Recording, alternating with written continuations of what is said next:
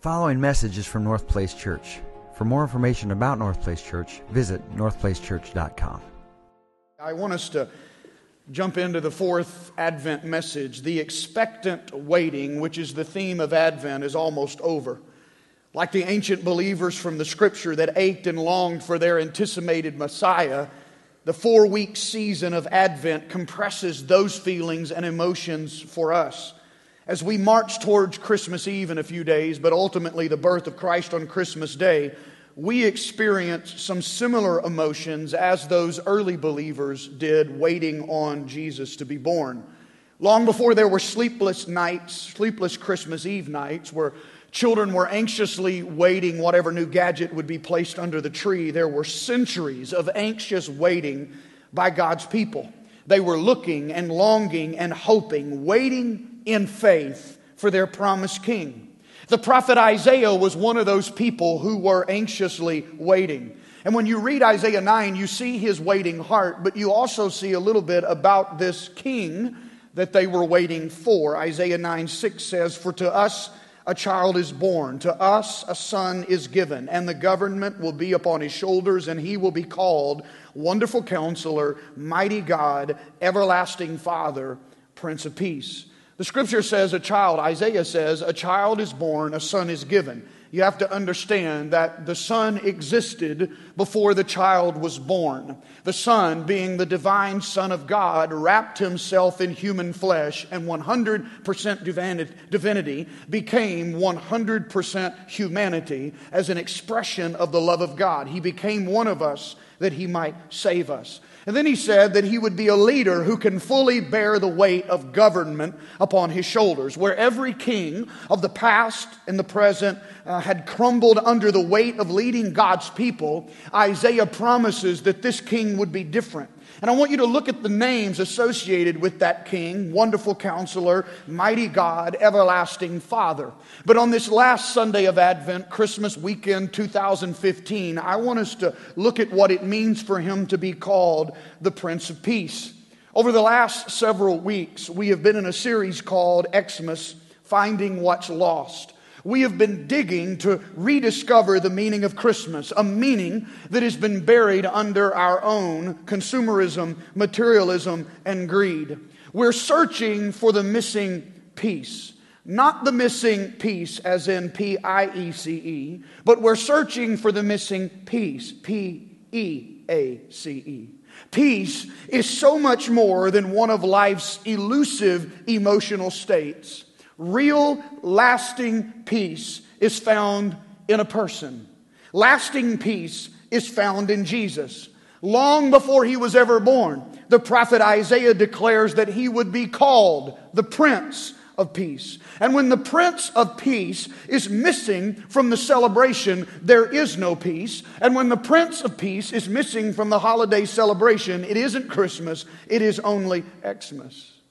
Back in July, when Haley started decorating for Christmas, and maybe, maybe that's a slight exaggeration. Um, it was early, though, in October. And um, we had recently moved, so most of our Christmas stuff was in boxes, moving boxes. And my 12 year old daughter, Addie, was digging through some of those boxes because we were trying to put the tree up and, and get everything put back in the attic. And she wanted something Christmassy going on. And so she started finding all of these animated classics that she watched when she was a lot younger. And she pulled out one randomly and stuck it in the DVD player, and up popped a Charlie Brown Christmas. And on my television, while Charlie Brown and all of the characters that Schulz has created struggled to find the real meaning of Christmas on my television, the whole episode brought back a lot of childhood memories for me. So, with the living room full of boxes and everything was disheveled and out of place, we sat down for a few moments just to watch. And that night, I saw a Charlie Brown Christmas like I had never seen it before. Now, you may not know it or not, but the Charlie Brown Christmas special aired this last week for the 50th time on primetime television. And in a world where the latest and greatest technology is outdated in a matter of months and social media trends come and go in a matter of days, 50 years of anything is rather meaningful. And like millions of other people before me since 1965 when it first aired, I have watched the episode dozens of times in my nearly 42 years of life, but I have never seen it quite like I did that October night. As a kid growing up, I never really noticed how overtly Christian the message of Christmas is in Schulz's classic. Probably because the world I grew up in, watching the Charlie Brown special was less secular than it is today. And the clarity of the message was the normal message of the culture that I grew up in, so it didn't stand out to me as much as it did in October. It's been a few years since I paid attention to the animated classic until that coincidental October night. And seeing it made it even more clear to me how far we've spiritually digressed as a nation. Schulz's clarity about Jesus being the center of Christmas stood in stark contrast to the political correctness that has invaded our culture. The more popular holiday programs that are on television are safe, secular ideas of Xmas, festive decorating, charitable giving, and spending time with the family. But Schulz takes it further in a Charlie Brown Christmas. The true meaning of Christmas is addressed head on in response to Charlie Brown's frustrated question Doesn't anyone know what Christmas is really about? And to answer that question, Schulz has Linus walk to the center of the stage, literally, while rehearsing for a Christmas play that they really don't understand the meaning of what Christmas is about anyway. Linus walks to the center of the stage and recites by memory Luke chapter 2, verse 8 through 14. In case it's been a while since you've seen it, watch.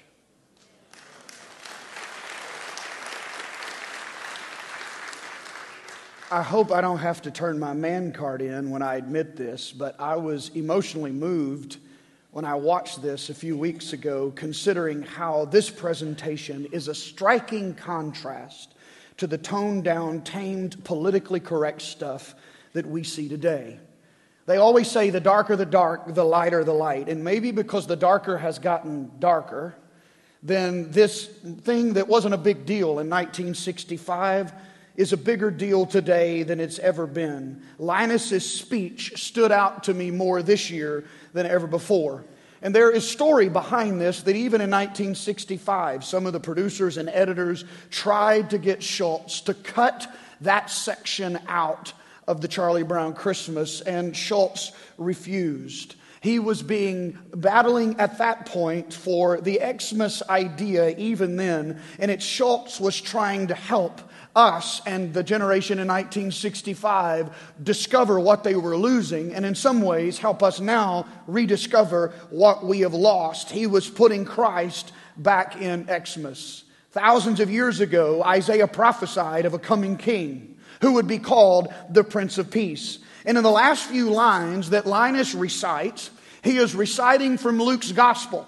And Luke writes in Luke 2 13 and 14, suddenly a great company of the heavenly host appeared with the angel, praising God and saying, Glory to God in the highest heaven, and on earth peace to those on whom his favor rests.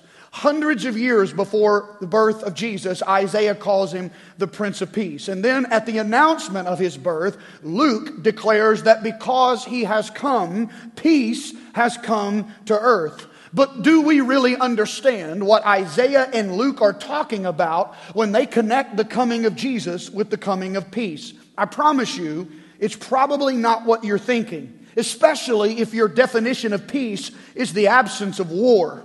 Jesus never promised to being, bring an understanding of peace that would be the absence of strife or conflict of war, at least not during his first advent. During the time of the year, this time of year, we think about Jesus, and it's normal for us to see him as a sweet baby in a manger, and we sing songs about him being tender and mild, and we have all of these peaceful images of the Christ child. That's appropriate. But we tend to then put those same peaceful, mild, tender images of the baby. We see the adult Jesus the same way that we see the baby Jesus, and we see him as sweet natured and gentle, but someone someone who talks softly and has a perfect complexion and a twinkle in his eye, we can imagine him being aggressive, belligerent, combative, or socially polite in any way. And so let me ask you the question that is asked in the famous Christmas song What child is this? Do we really understand who it is that we worship and we welcome this Christmas. At his birth, the angels declared, Glory to God in the highest, peace on earth. Peace on earth is the most dominant theme of the Advent season. Peace on earth is everywhere. It's on Christmas cards. You see it posted everywhere. And because of all of this talk about peace on earth, it would be easy for us to think that Jesus came to establish a peace that would end conflict and strife and to make our lives more comfortable, more safe, and more secure. But is that really what the angels are singing about? Is that really the significance of the name, the Prince of Peace? How do you reconcile the peaceful images of a baby in a manger with the statements of the adult Jesus in Matthew chapter 10? Whoever acknowledges me before others, I will also acknowledge before my Father in heaven. But whoever disowns me before others, I will disown before my Father in heaven. Do not suppose that I have come to bring peace to the earth. I did not come to bring peace, but a sword. So, what happened to the Prince of Peace? What happened to goodwill toward all men? Jesus did not say that he had come to bring peace, but he came to bring a sword. This doesn't fit with our view of the sweet, innocent, meek, and mild baby. It doesn't fit with our culture's understanding of Jesus, the man, whom we have made as equally infantile, sweet, soft spoken, and gentle. So, how do we reconcile our view with the fact that Jesus says he came to bring a sword? What does that mean? Obviously, he's not speaking literally. To our knowledge, he never carried a sword, nor encouraged his followers to do the same. As a matter of fact, earlier in chapter 10, when they are getting ready to go on a journey, he tells them what they ought to take on their journey, a journey where they were going to be persecuted and they were going to be hated for his name's sake. And yet, everything he tells them to take with them, he never tells them to take a sword. He's using a sword in Matthew 10 as a metaphor. He's using it as a symbol. And this is what he's saying. He's saying that his mission, he has come to turn the world upside down. He has come to threaten the world's understanding about power and the world's understanding about authority. And he did that from the moment of his birth. When King Herod heard that the Messiah, the divine king, had been born in Bethlehem, he was disturbed because even as a baby, Herod saw Jesus as a threat to his authority and power. Jesus came to turn the world upside down to show all of us a new concept of power and authority. And because of that, Herod tried to have him killed.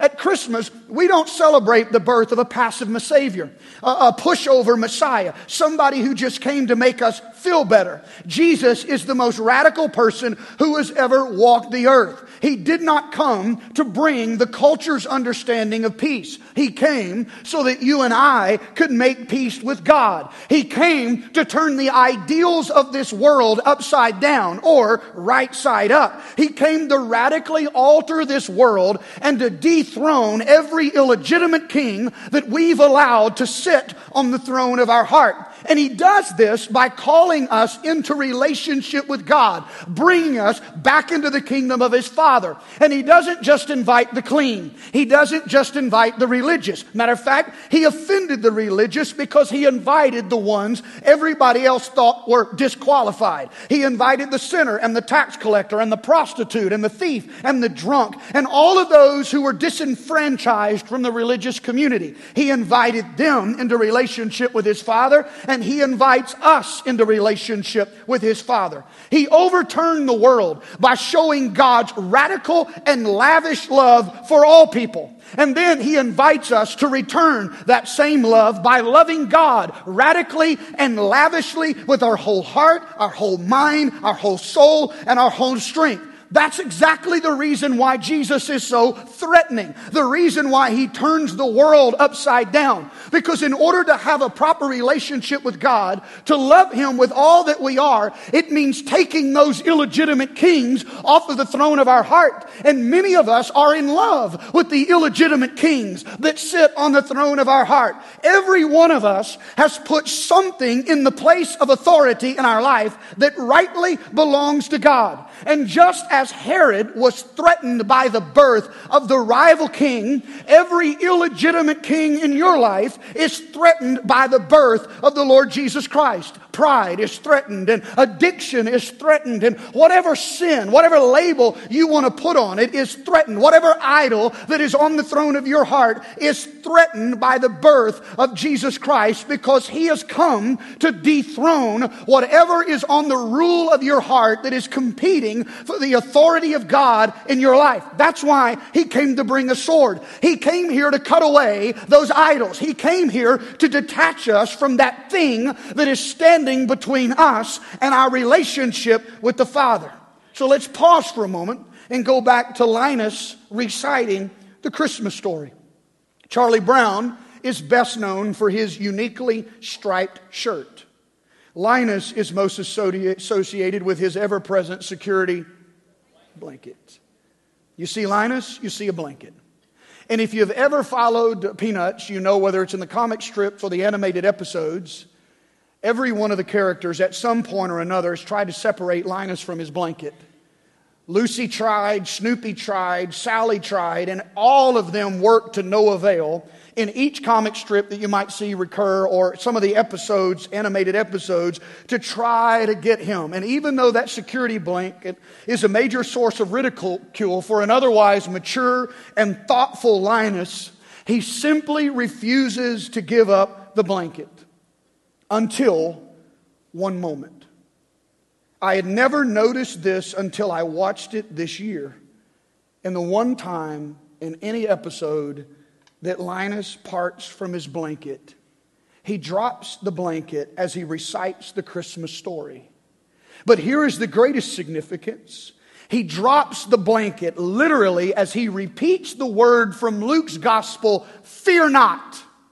And when he drops, when he says the words, fear not, his security blanket falls to the ground. If you've never noticed it, watch it again. Look at it, and it's pretty clear that Charles Schulz was trying to say something. It's so simple, it's brilliant. The birth of Jesus separates us from our fears. The birth of Jesus frees us from habits that we are unable or unwilling to break ourselves. The birth of Jesus allows us to simply drop the false security that we have grasped so tightly and learn to trust and cling to Him instead. The world of 2015 can be a scary place. And for most of us, we find ourselves grasping to something temporary to bring us security, whatever that thing may be. It may be a job that can be here and gone tomorrow, a degree, it can be a retirement, it can be anything that brings us temporary fulfillment, a relationship, anything on this earth that brings us security now in the light of eternity is so very temporary. 2015 is a world that is difficult for us to say, fear not. But I want you to look at the image, a screenshot from where Linus goes from the fear not moment and drops the blanket and he looks and says, For to us this day a son is born in the city of David. And when he does, his eyes turn away from what is temporary, providing him security, and his eyes turn towards what is up in front of him. But in the midst of fear and insecurity, a simple cartoon image from 1965 continues to live on as inspiration for us to seek true peace and true security in the one place that it has always been and will always be found. The peace that only Jesus can bring bring, the peace that the Christmas message is trying to present to us, peace in our heart, a peace that transcends this earth, a peace with God that lasts for eternity. Let me show you one more thing before we're finished today. Linus helps us discover the missing peace, as in quietness of soul. But there is a missing piece, like a puzzle piece. There's a piece missing in Linus's speech. When Linus quotes Luke's gospel, he uses the King James translation, which was the most dominant translation of the Bible in 1965. And since that time, many respected translations have emerged that make Luke's intent, the original intent, the Greek intent of his original Greek manuscript, becomes more clear in several other translations. Listen to the King James Glory to God in the highest, on earth, peace, goodwill toward men. It appears in this translation that the peace of God has come to all men simply because Jesus has been born.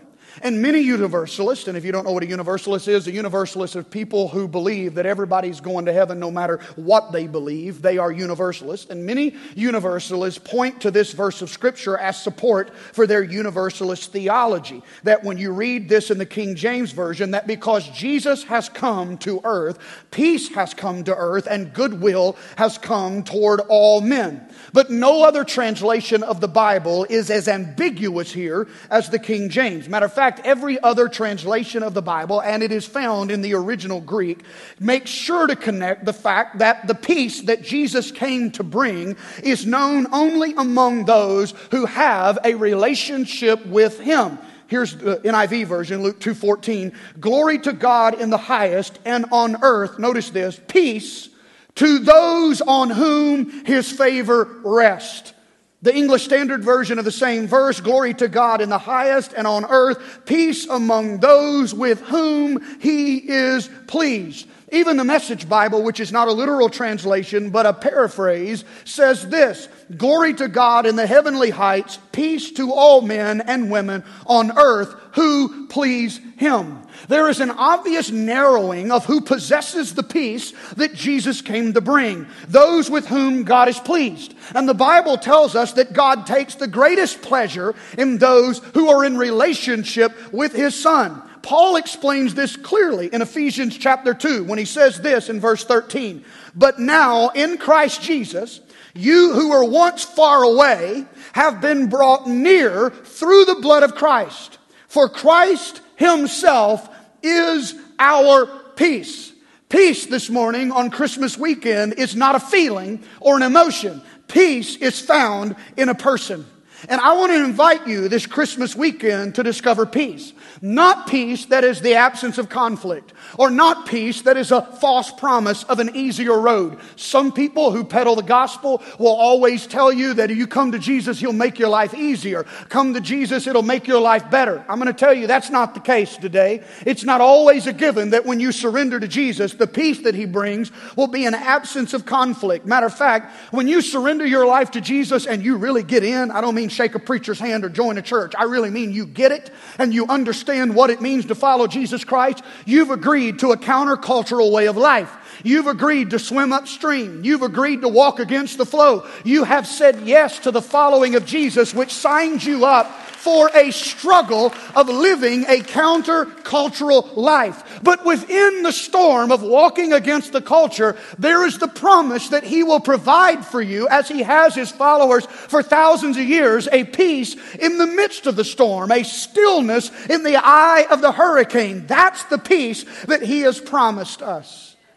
In just a moment, we're going to do something we do around the Christmas season a lot. And I want to ask our service team if they will just hold steady for a moment.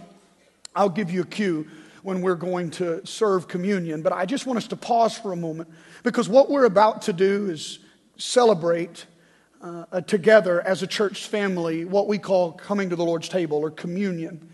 And when we celebrate that, we are celebrating the most visible Christian celebration of 2,000 years. But it's not only the greatest celebration of Christianity, it's the greatest invitation of Christianity. Because when we gather around the bread and the cup that we're about to take, just small pieces that are symbols of a meal, we are going to celebrate what it means to be identified with Him and to be identified with them, and them being other followers of Jesus Christ. I'm with Him and I'm one of them. And this is an awesome moment for us to stop and reflect. The communion meal is a pretty narrow meal for the family, and so that's why when we take communion together, we ask if you're not a Christ follower. We don't, you don't have to be a member of North Place, but you need to be a member of His family. And, and if you're not a Christ follower, then respect that and just kind of let it pass on by. But the, the, the value of this moment is an opportunity for deep reflection. For those of us that are Christ followers, to search our own hearts. And for those of us that are not, to ask the question, what child is this? And is he really who he says he is? And if he really is who he says he is, then everything he says is true. And that means there's an eternity waiting for me on the other side of this life. And what I decide about Jesus decides my eternity. And I want to challenge you on this Christmas morning. There is no greater opportunity than in a moment right before his family receives communion for you to begin to ask the question and to decide is this the moment where I want to step across the line of faith? Right now, all over the world. This weekend and through Christmas Eve, believers will take a cup. Some of them will be in underground churches in the Middle East. Some of them will be in small house churches in China. They will be meeting together quietly, and yet they will risk their lives to take the bread and to take the cup. And yet, identifying with Him and identifying with us is important enough to them that they're willing to risk their lives. Now, that's not the danger that we're in today, but my challenge for us that when we take the bread and the cup as Christ followers today, today, we understand the plight of those on the other side of the world who name themselves as one of us, what they are up against simply because of their faith today. And I want us to understand that when we take that bread in just a moment, that we are take that bread is a symbol of Christmas. That's what the bread is. It's a symbol of incarnation. The bread is a symbol that God wrapped himself in human flesh and that his flesh is broken so that we could be made whole. God became one of us so that he might save us. And when we take the cup, that juice is the same color as the crimson blood that he spilled on Calvary's cross. And when we drink the cup, it is a reminder to us that we are not defeated. I grew up my whole life singing, There's power in the blood. If you're addicted through the blood of Jesus, you're not defeated. If you're lost through the blood of Jesus, you can be found. If you're bound through the blood of Jesus, you can be set free. If you're sick this morning through the blood of Jesus, you can be healed. When we take the bread, it is Christmas. And when we drink the cup, we are reminded today that we are not defeated, but the blood of Christ has brought us near, and there is power in the name of Jesus. And I believe when we receive the bread and the cup, miracles can begin to happen all throughout this building because of this sacred moment on this Christmas weekend. I want to invite you in today. Service team, would you prepare to service? But before they pass out anything today, I want to pray. I think the most powerful thing in the world for you would be to step across the line of faith and surrender to Jesus in this moment.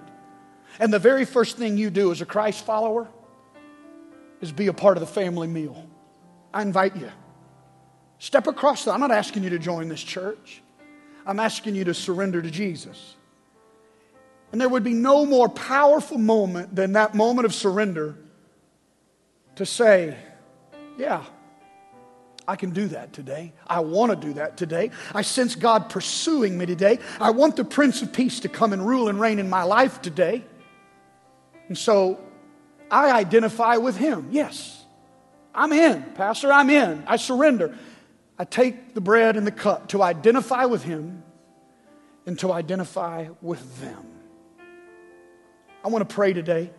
25 years ago, November the 18th, 1990, I prayed this prayer that day is a moment for me. And what more special weekend to be your moment to look back on 25 years from now than Christmas weekend 2015? I, I, know the preacher that night put some words in my mouth because I didn't really know how to pray, but I, I, I, I said those words because I wanted to say them, but I didn't know how. And so let me just ask you I'm going to I'm going to pray, and I want you to pray it with me. I want the North Place family to help me pray it out loud, but I want you, especially those of you who say, you know what, I'm tired of running. I'm, I'm tired of being distant from God. I'm, I'm ready to come home. I want you to mean it in your heart. Come on, would you pray this with me? Dear Jesus, I surrender. I'm tired of running. I'm coming home. Let your peace rule in my heart. I confess with my mouth you are Lord. I believe in my heart you were raised from the dead. Today is the first day of the rest of my life. And I give all that's left to you. Jesus, I give you my life. Cleanse my sin. Change me from the inside out. In Jesus' name.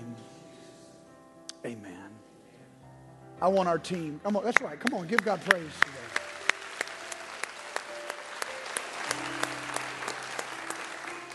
Our team is going to come prepare to serve you this morning. I want you to look in, make this a significant moment. We're going to receive the elements together after everyone has been served. Pastor Bear is going to make this moment worshipful. Would you take of the cup and bread and hold it for a moment as they serve you? and we will take them together. Father, we hold in our hand today as we prepare to take the bread a visible, tangible symbol of Christmas. We hold a symbol of the incarnation. The Word became flesh and dwelt among us. A God who could have chose to know no pain, no suffering, chose to take all my pain, all my suffering. And Lord, would you let those of us that have carried it and not put it upon you Amos tells us you're our burden bearer. And today, in this moment, may we transfer the heavy weight that we carry upon your shoulders because they're broad enough to carry the weight. May we understand that when nobody understands us or identifies with us, this moment reminds us that you came so that you could. Today, Lord, would you help Christmas become real to us? in this moment. And would you let what's broken in our life become whole as we receive in faith this broken body, the symbol of your broken body? In Jesus' name, would you take the bread today? Thank you, Father.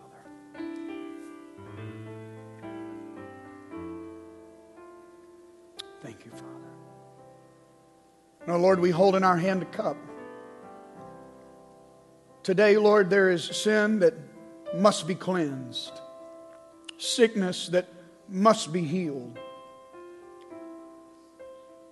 There are things in our life that there is no human resource that can satisfy. But there's a fountain filled with blood that flows from Emmanuel's veins, and it will never lose its power. Today, today, Lord, would you let lives be changed and the miracle working power of God be at work, and may we rest because we have been brought near by the blood of Jesus Christ. This cup is a cup of peace today. We have made peace with God because of what is in this cup. This is why you are known as the Prince of Peace. And Father, will you help us receive that in faith as we take the cup? Would you do that today?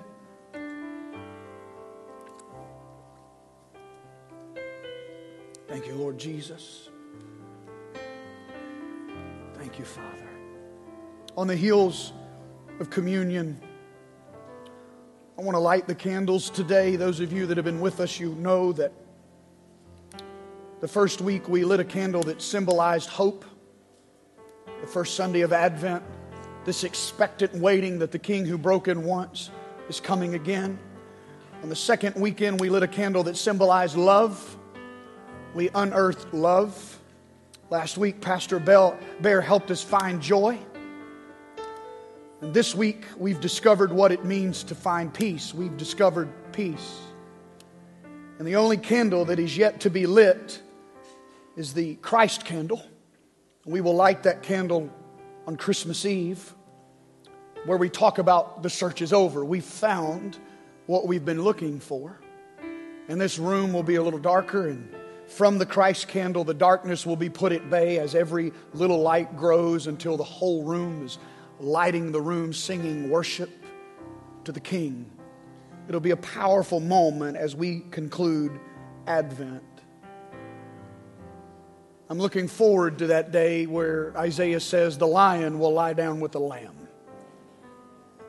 In his second advent, peace that the world expects him to bring now will come then. But in between the now and the not yet of the kingdom of God, there is a peace that passes understanding available to us on whom his favor rests. Thank you for being a part of our weekend worship experience today. And let me just, I'm going to pray the blessing that I pray over you every week. Uh, but notice it always ends with a question asking God to grant you peace. And today, may it mean a little more.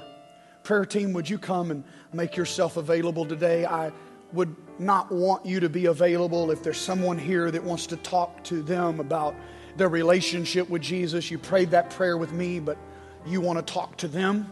Or maybe you need prayer for some other need in your life. The environment is going to remain worshipful for you to come and receive prayer from some of the wonderful people of our church that can agree with you in faith. Let me ask you to do me another favor. I'm going to ask them to put a slide on the screen because I want to help you. My joy as a pastor is to walk with you in your growth in Christ. If you've come back to Him today, you committed to step across the line of faith today, would you help me help you? If you could text a screen on the screen the word found, because that's what's happened to you, you've been found today.